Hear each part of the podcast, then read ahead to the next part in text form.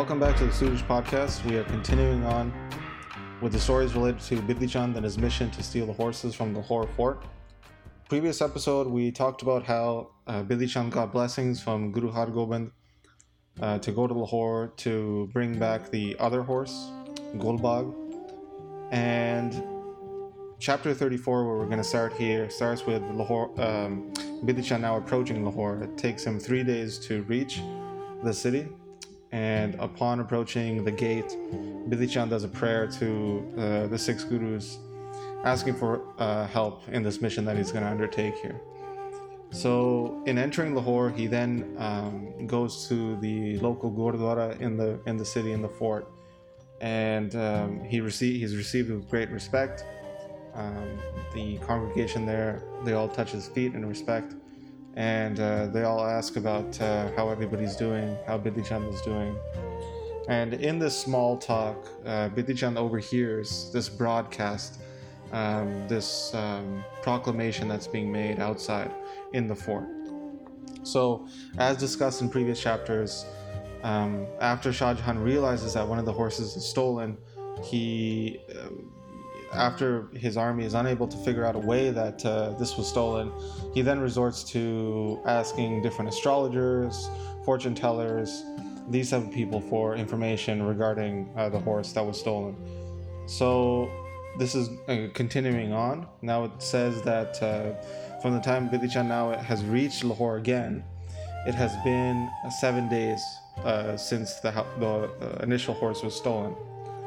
So uh, the congregation there is telling him that, oh, in the past four, three, four days, people have been making these proclamations, asking for um, if there's anybody uh, who's a fortune teller or an astrologer that can assist in uh, the investigation uh, related to the stolen horse, Dilabag.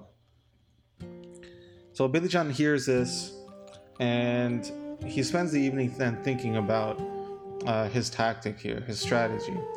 So it talks about how the how Bidhi Chand is sitting there thinking, like last time, I won't be able to enter the fort and and infiltrate it for a long time.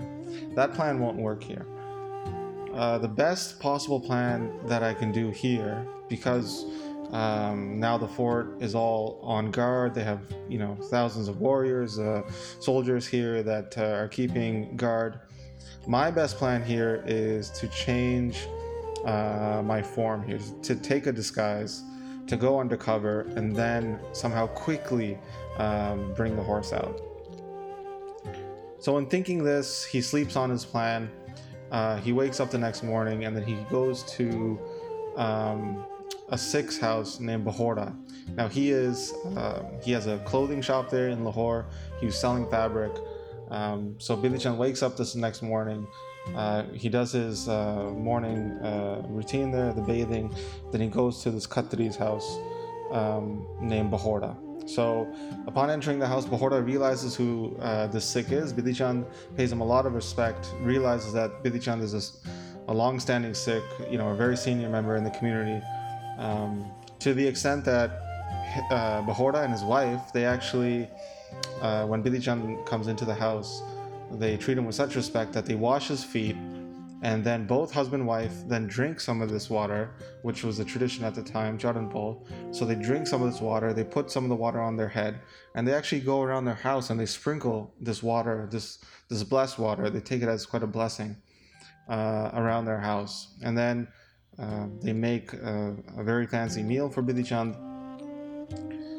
Following the meal, they ask him, this is in the evening time now, if there's anything else they can do to help. And here Bidhi Chand then puts out his request to say that um, I'll need uh, certain types of clothing. Uh, the word that they use is Hindustani here, in a type of garb that uh, Bidhi, uh, Bidhi Chand is going to take up. But he asks for three types of clothing. So he asks for this long type of robe um, called a A parahan. A parahan is like an Afghanistani, Irani type of robe. And uh, Bidhi Chand asked specifically that, okay, this this fabric should be really um, soft, uh, and I want it to go down basically past my knees. This is going to be the first robe that I wear. Now the second robe that I wear, I want it to be a, the same type of parahan, like a robe, but it's going to be shorter than that. So this is going to be above my knees. And then the third uh, piece of clothing I'm going to wear is going to be a, a, like a pants. A pajama is the word that they use here. And this pajama, this pant is going to have uh, slits in it so that it can kind of open up. And uh, so this is the type of clothing I'm going to wear. I'll also need um, shoes that are flat. So he's asking for like heelless shoes. They're going to be very pointy as well. And they're going to have Um, a lot of embellishments and a lot of uh, adornments on them, really fancy shiny shoes. And uh, Bahora says, okay, that's great, don't worry about it, um, this is good. He spends the next whole day making it. So Bidhi Chand then wakes up the next day, he does his uh, morning bathing, he recites Japji Sahib and other uh, scripture as well. And so so Bahora then spends the day working on this uh, these clothing requests that Bidhi Chand is has asked them for. Now this is the clothing of the of the time that was used by astrologers. Um, so Bidhi Chand also asks requests from Bahora to ask somebody that to give him some type of gold chain as well. So this gold chain was used in um, some of the rituals that certain astrologers would do. So he's just totally taken this form. So in the evening time, when Bidhi Chand then receives all this, the clothing and the and the chains, um, he says, okay, that's great. They actually, again, um, Bidhi Chand is fed uh, very nicely by Bahora's family. And uh, the next morning, Bidhi Chand wakes up. He then addresses in this uh, this new clothing that he has received. So he puts on the very long one first. He puts on the short one after, and then he puts his pants on. And uh, the waistband, actually, uh, Bidhi Chand actually, funnily, he leaves out to kind of create this uh, attraction that people look down, a marker uh, that when people look at him, they're looking down at his nala. Kind of, he's kind of avoiding uh, people looking at his face.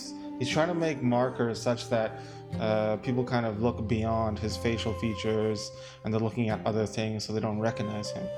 So when he takes this form, he puts that on, and then he actually, it mentions this as well, he puts a kind of a shine on his hair as well. And he once he puts the shine on his hair, he ties this uh, turban, dastar is the word it uses here, uh, very large and round. So Kavi Santok Singh, the author, says that his dastar, his turban's almost like this big shield on his head. In a, it's like a round shape. And then Bidhi Chand splits his beard.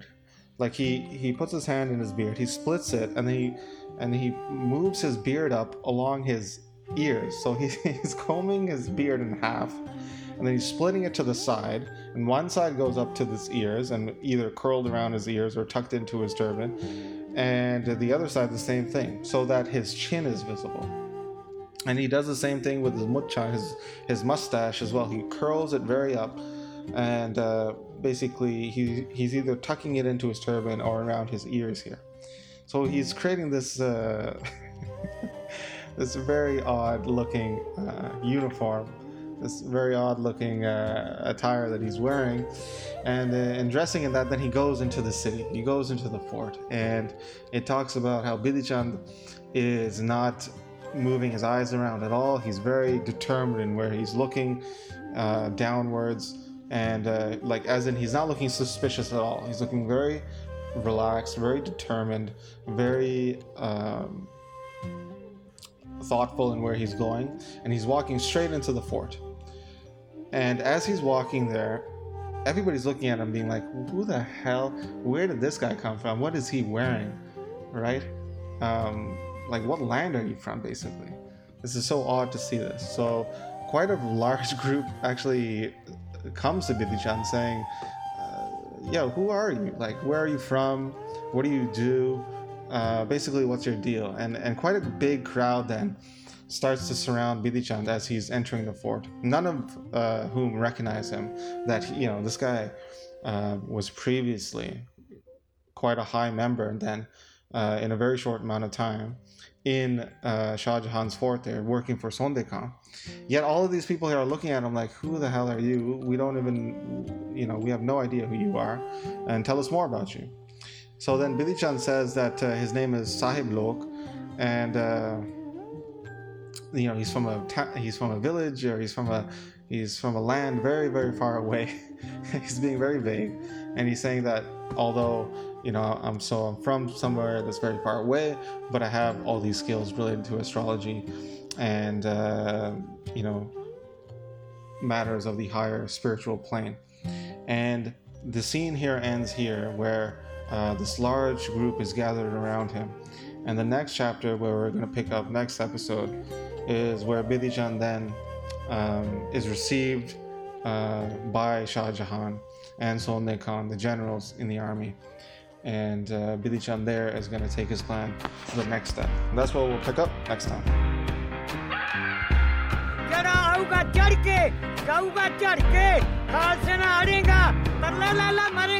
ਸ਼ਰਨ ਪਰੇਗਾ ਤੇ ਤਰੀਗਾ ਗੱਜ ਗੱਜ ਕਰਾ ਜਾਵੇ ਗੁਰੂ ਹਰਗੋਬਿੰਦ ਸਾਹਿਬ ਦੇ ਮਨ ਭਾਵੇ ਨਿਹਾਲ ਹੋ ਜਾਵੇ।